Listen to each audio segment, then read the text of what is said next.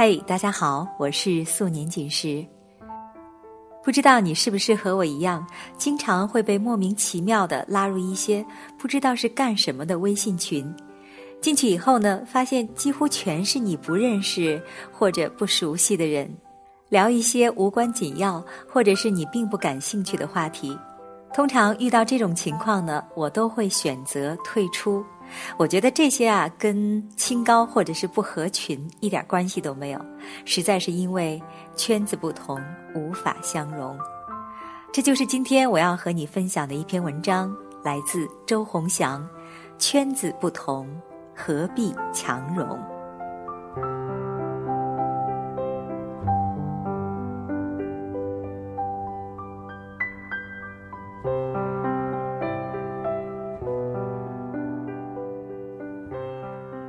我有一个关系很好的同事，你们都知道，他叫王爷。众所周知，王爷特立独行的风格简直让人沉醉痴迷。但很快我就发现了一个问题，王爷在公司并没有那么多的朋友。于是我忍不住问他，是否觉得孤单？从家乡千里迢迢赶到上海，没有亲人也没有朋友，时间被工作挤压的，谈一场恋爱都觉得奢侈。这样的生活，一个人真的扛得住吗？后来，王爷问我，孤单的定义到底是什么？把你置身于一群人中，跟着他们一起嬉笑怒骂，就觉得不孤单吗？所谓朋友，就是解决你孤单的工具吗？王爷一问，我竟答不上来。王爷说，只有无所事事的人才会觉得孤单，朋友是在志趣相投的领域不经意的偶遇，而不是为了凸显自己的人气而随意结识的群体。那时候 Sunny 刚从毛衣组调过来，坐在王爷的对面，初来乍到，第一天就带了双份的零食，休息时递给王爷，分给周围的人。中午吃饭的时候， Sunny 问组内其他人要去哪里吃，大家投票说吃乌冬面吧，他就主动拿出手机来说，我来团购好了，几个人？下午大家偶尔偷懒聊天，说起上周末的聚会， Sunny 也忍不住搭话说，那里是很不错的呀，我经常去的。然而这种情况下，三妮往往换来的是热脸贴了冷屁股，大家不但会因此中断话题，甚至参与者都不知道为什么会插进来莫名其妙的家伙。三妮把组内每个人的微信都加了一遍，只要有谁朋友圈发状态，他都第一个点赞，然后说一堆让人开心的话。但是其他人看在眼里的是，不管哪条状态底下有多少回复，总归没有人回复他。同样的，他每条状态下面基本上没有组内任何一个人的点赞和评论。每年的十一月，公司会组织一次近郊的旅游，因为公费，所以基本上全公司的人都会参加。但很快就有问题出现了，公司为了节约经费，一般安排两名员工住在一个房间，于是和三妮分到一起的池慧很快就不开心起来。然而组内也没有别的人愿意和池慧换房间，于是池慧便私下和总务要好的妹子说，悄悄把名单换掉，就说之前的出了问题，需要重新分组。这种事情在办公室众人的口中根本瞒不住， Sunny 很快就从别人口中听说了这件事。最终 Sunny 自己跑到总务去，说当天有事，可能不能参加了。午饭的时间，我和王爷聊天，说到三妮，觉得他其实也蛮可怜的。王爷低头吃鳗鱼饭，没有理我。我接着说，真的，我觉得你们组的人其实有点过分了。王爷咽下口中的饭，看着我说，可怜吗？他是把社交友谊看得太廉价了，哪能吃吃喝喝随便搭搭话就和别人成为朋友呢？虽然说感情的事要付出才有回应，但是付出之前如果连对象也不看，那就是自讨苦吃了。认识那些与自己价值观完全不同的人有必要吗？在他们每天谈论婚丧嫁娶的时候，我觉得和他们多待一秒钟都是在浪费时间。有些人可以被归类为朋友，但有些人仅能止步于同事，除了工作关系，我们没有别的交集。接下来的一个下午，我注意到只要有人叫 Sunny 做事， Sunny 就会很开心地去帮忙。然而帮过之后，除了一句简单的谢谢，别人也并没有给 Sunny 太好看的脸色。原本在这样的情况下，每个人就只会做着自己的事情，在各自的轨道上行走，不会有谁特地为了某个人停下来，更不会有人为委屈哭泣的人递上一张纸巾。下班之后大组聚餐，名单里面漏掉了 Sunny。 他只淡淡一笑说，没关系，我正巧约了人就不去了。我因为事情没有做完和领导说晚些去，最后竟不知不觉忙过了头。打卡下楼的时候想着干脆别去了，给领导发了信息，打算去便利店买个面包，却发现 Sunny 坐在便利店的椅子上吃面包。原本我想上前打个招呼，谁知道却被一只手拉住，回头一看，正是王爷。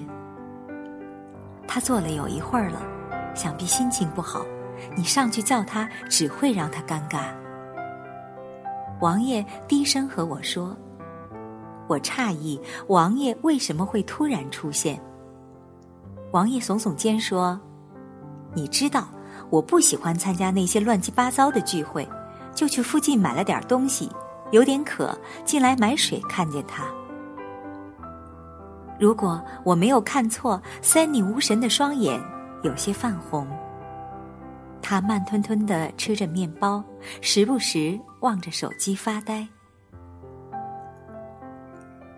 那天我和王爷坐在南京路苹果旗舰店旁边，王爷给我讲了一个故事。他说每个人都有犯傻的时候，曾有一段时间他也一样。上大学那会儿，通过朋友认识了新的朋友，总觉得和他们是合得来的，却不料别人私下根本没有把你纳入圈子里，有活动也好，有心事也好，你都不会被选为参与者。好多看起来的投缘不过是逢场作戏，不要以为你掏心掏肺，别人就会善待你的友谊。有时候一群人聊的事情，其实你根本不感兴趣，但是还是想要插嘴去附和，以为别人会因此而注意到你。其实到头来都是自己在演独角戏。王爷看着我说，你总担心我在公司里没有朋友，我却一直认为朋友是因为气场相合才彼此吸引，而不是刻意为之。好比我跟你似乎从来没有特别举行什么仪式昭告天下我们是朋友了，但我们却依旧交往得很开心。所以我从来不会为了解决孤单这个问题而让友谊变得廉价。圈子不同，不必强融，一直是我信奉的价值观。我说，那我们应该去和Sunny说一说这些事，我觉得你应该去劝劝她。一方面你是女生，另一方面你有过感同身受的经历。王爷摇摇头，把喝完的饮料瓶扔进垃圾桶里，说：永远不要以为自己是谁的救世主，我们救不了别人，相信我，能让他活过来的，除了上帝的偶然安排，就只有他自己的彻底清醒。王爷说：周，说个身边的事儿吧。之前我有一个朋友，和我算是非常投缘，两个人相识多年了，后来他开始混娱乐圈，起初并不开心，时常给我打电话说身边的小团体基本很难挤进去，虽然每个人好像都认识了，但是别人讲话开玩笑从来不会带上他，因为其他人都出唱片拍电影。他也很努力想要和那些人看齐，事实上他的条件并不差，只是缺少机会。等到机会来了，出了专辑，给圈子里的朋友都寄了一张过去，说是希望大家指点指点，其实也是希望其他人在某些时刻能够想起自己。然而唱片寄出后几乎没有回音，几个月后问起，对方才突然意识到自己好像的确签收过什么东西，但是却放在角落根本没有注意。他也只是和善的笑，说着没关系没关系，有时间听听好了。但是每个人都很忙，在你不够强大的时候，根本没人会注意到你。过了几年，风水轮流转，又有新人入圈，他也就成了前辈。或许时间对了，也或许他确实越来越优秀了，一下子跃居前线，很多人都开始注意到他。这时候，过去那些不把他放在心上的朋友又开始和他交往起来，好像之前那些不在意和不重视都没发生过一样。说到底，还是自己底子硬了，也就不存在所谓的巴结和讨好了。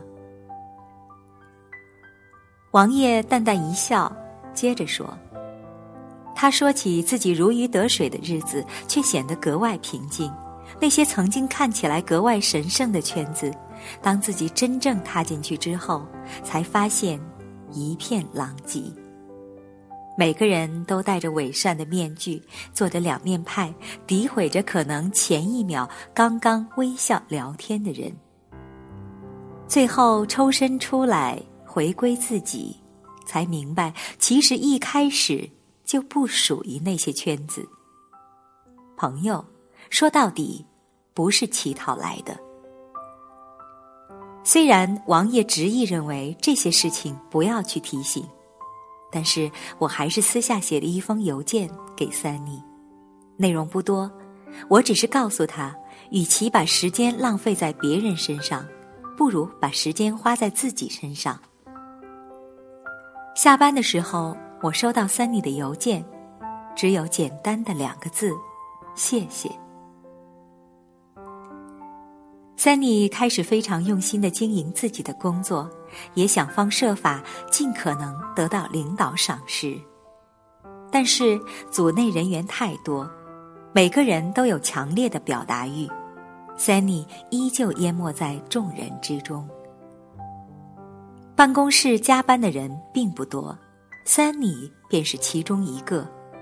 因为没有同事邀约，没有额外安排，所以他常常在格子间做事做到很晚。大家都说 Sunny 因为被男友甩了没人要，才会落得如此下场。王爷在茶水间听到，忍不住回了一句：前几天我刚好看见她男朋友买了玫瑰在楼下等她，也不知道是不是你们都看见了，才压抑不住嫉妒说这样的话。最后弄得大家无话可说。半个月后，Sunny申请调组，但是人事告诉他，其他组没有人员需求。最后Sunny说他可以接受外派。那个时候海外事务所人不多，申请其实并不难。但是很多本地的员工并不想去那么偏远的地方。因为工资并没有比国内高出多少，而环境比国内还要差。但 Sunny 还是执意申请了。回头到我座位边上，递给我一瓶酸奶，说：“谢谢你。” Sunny 笑得很轻松，然后开始收拾东西。Sunny 去了海外之后，每每我们开电视会议，基本都能看到他。听说他去了海外之后，很快就成了主心骨。因为人少，所以交际圈子简单，大家没有那么多的想法，只想着开心工作，氛围很好。后来 Sunny 作为海外事务所代表回来的时候，以前那些同事突然都拥上去问东问西，好像迎接归国友人一样。 Sunny 一年之内连升三级。我和王爷说起，王爷笑道，好歹他终于知道自己要什么，这可比什么都重要。 Sunny 过来和我跟王爷打招呼，我说，看你越来越好了，真替你开心。Sunny 大方地笑，说，谢谢你的信。转身又对着王爷说，还有你的面包。我略感诧异地看着王爷，王爷耸耸肩，表示不明白。Sunny 说，虽然过去很久了，但是我还是记得那天我坐在便利店饥饿难耐的时候，你递给我的面包。你说虽然面包比不上佳肴，但至少在饥饿的时候可以果腹，然后示意你手上也有一个。你或许不知道那一刻对我的重要性。在所有人都去聚会的时候，你愿意和我分享一个面包，虽然平时话不多，但是我知道你是把我当成了朋友。那时候我一直羡慕你的能力，后来才知道原来你吸引人的是你从不讨好他人而坚持自我的态度。Sunny回海外之前给王爷发了一条信息，他问怎么样才可以真正的做到不计较呢？王爷回了一句话，强大到让别人计较你。Sunny 回了一个笑脸，他说他懂了。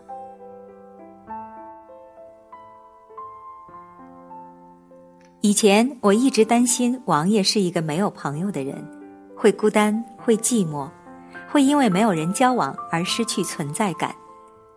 但渐渐的我才知道，存在感从来不是别人给的，只有自己太过弱小，才没有足够的分量存在于世界上。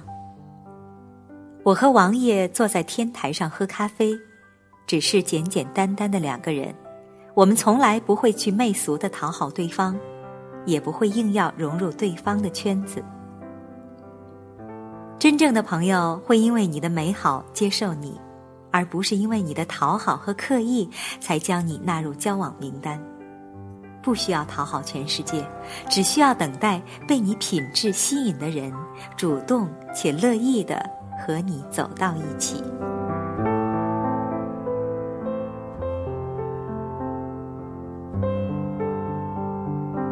刚刚分享的这篇文章，圈子不同，何必强融，不知道会不会引起你的共鸣。我确实因为这篇文章思考了很久。昨晚我退出了很多微信群，也删除了一些所谓的微信好友，我甚至解散了素年锦时听友群。原因只有一个，你永远无法将一些生活工作毫无交集的一群人融合在一起，因为圈子不同。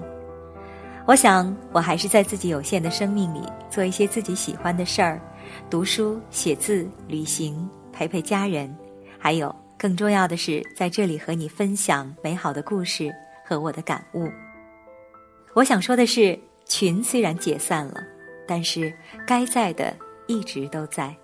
我是素年锦时，请记住，每周一、三、五，我都会在这里等你回来。晚安喽。蝴蝶眨几次眼眼睛，再学会飞行。夜空洒满了星星，但几颗会落地。我飞行，但你坠落自己很靠近，还听见呼吸。对不起，我却没捉紧你。你不知道我为什么离开你，我坚持不能说放任你哭泣，你的泪滴像倾盆大雨，碎了满地。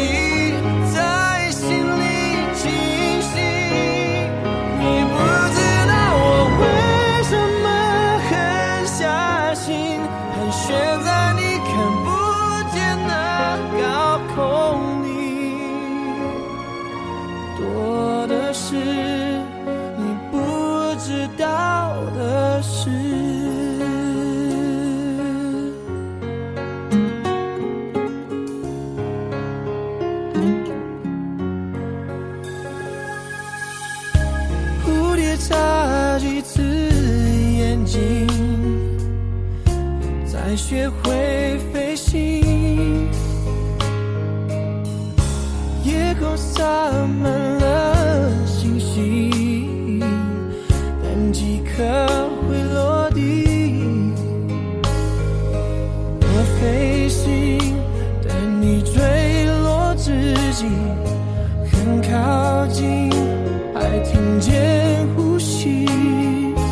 对不起，却没捉紧你。你不知道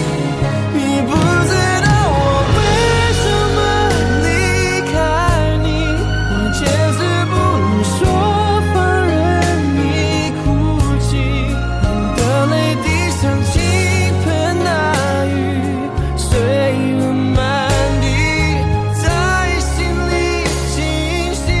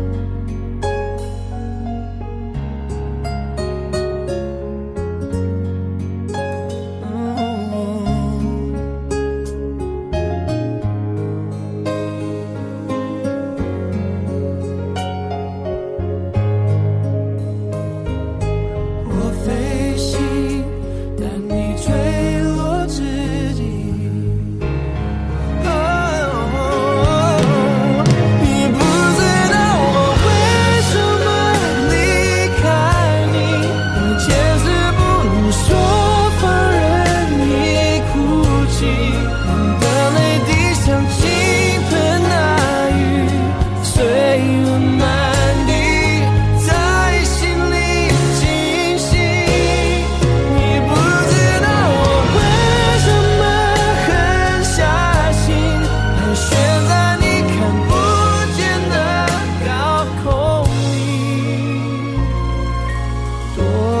是